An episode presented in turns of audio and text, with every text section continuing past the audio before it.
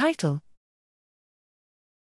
Epithelia delimits glial apical polarity against mechanical shear to maintain glia neuron architecture.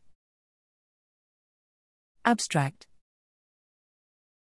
For an organ to maintain proper architecture and function, its different component cell types must coordinate their cell shapes with each other through life. While cell intrinsic developmental mechanisms driving homotypic cell cell coordination are known, how heterotypic cells collectively regulate cell shape is less clear.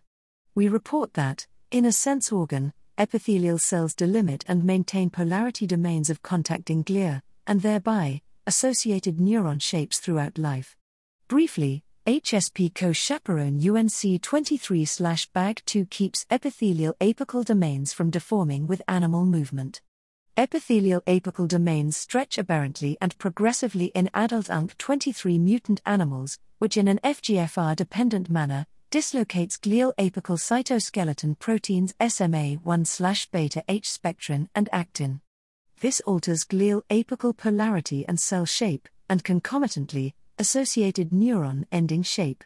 Notably, UNC 23 acts temporally at a developmental critical period to maintain glia neuron shape in adults, and spatially within a defined anatomical zone.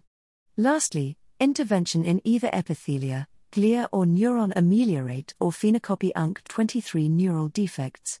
Epi endothelia resist mechanical stress and contact glia neuron units across central peripheral nervous systems and species, and all components of the identified molecular pathway are conserved and disease relevant.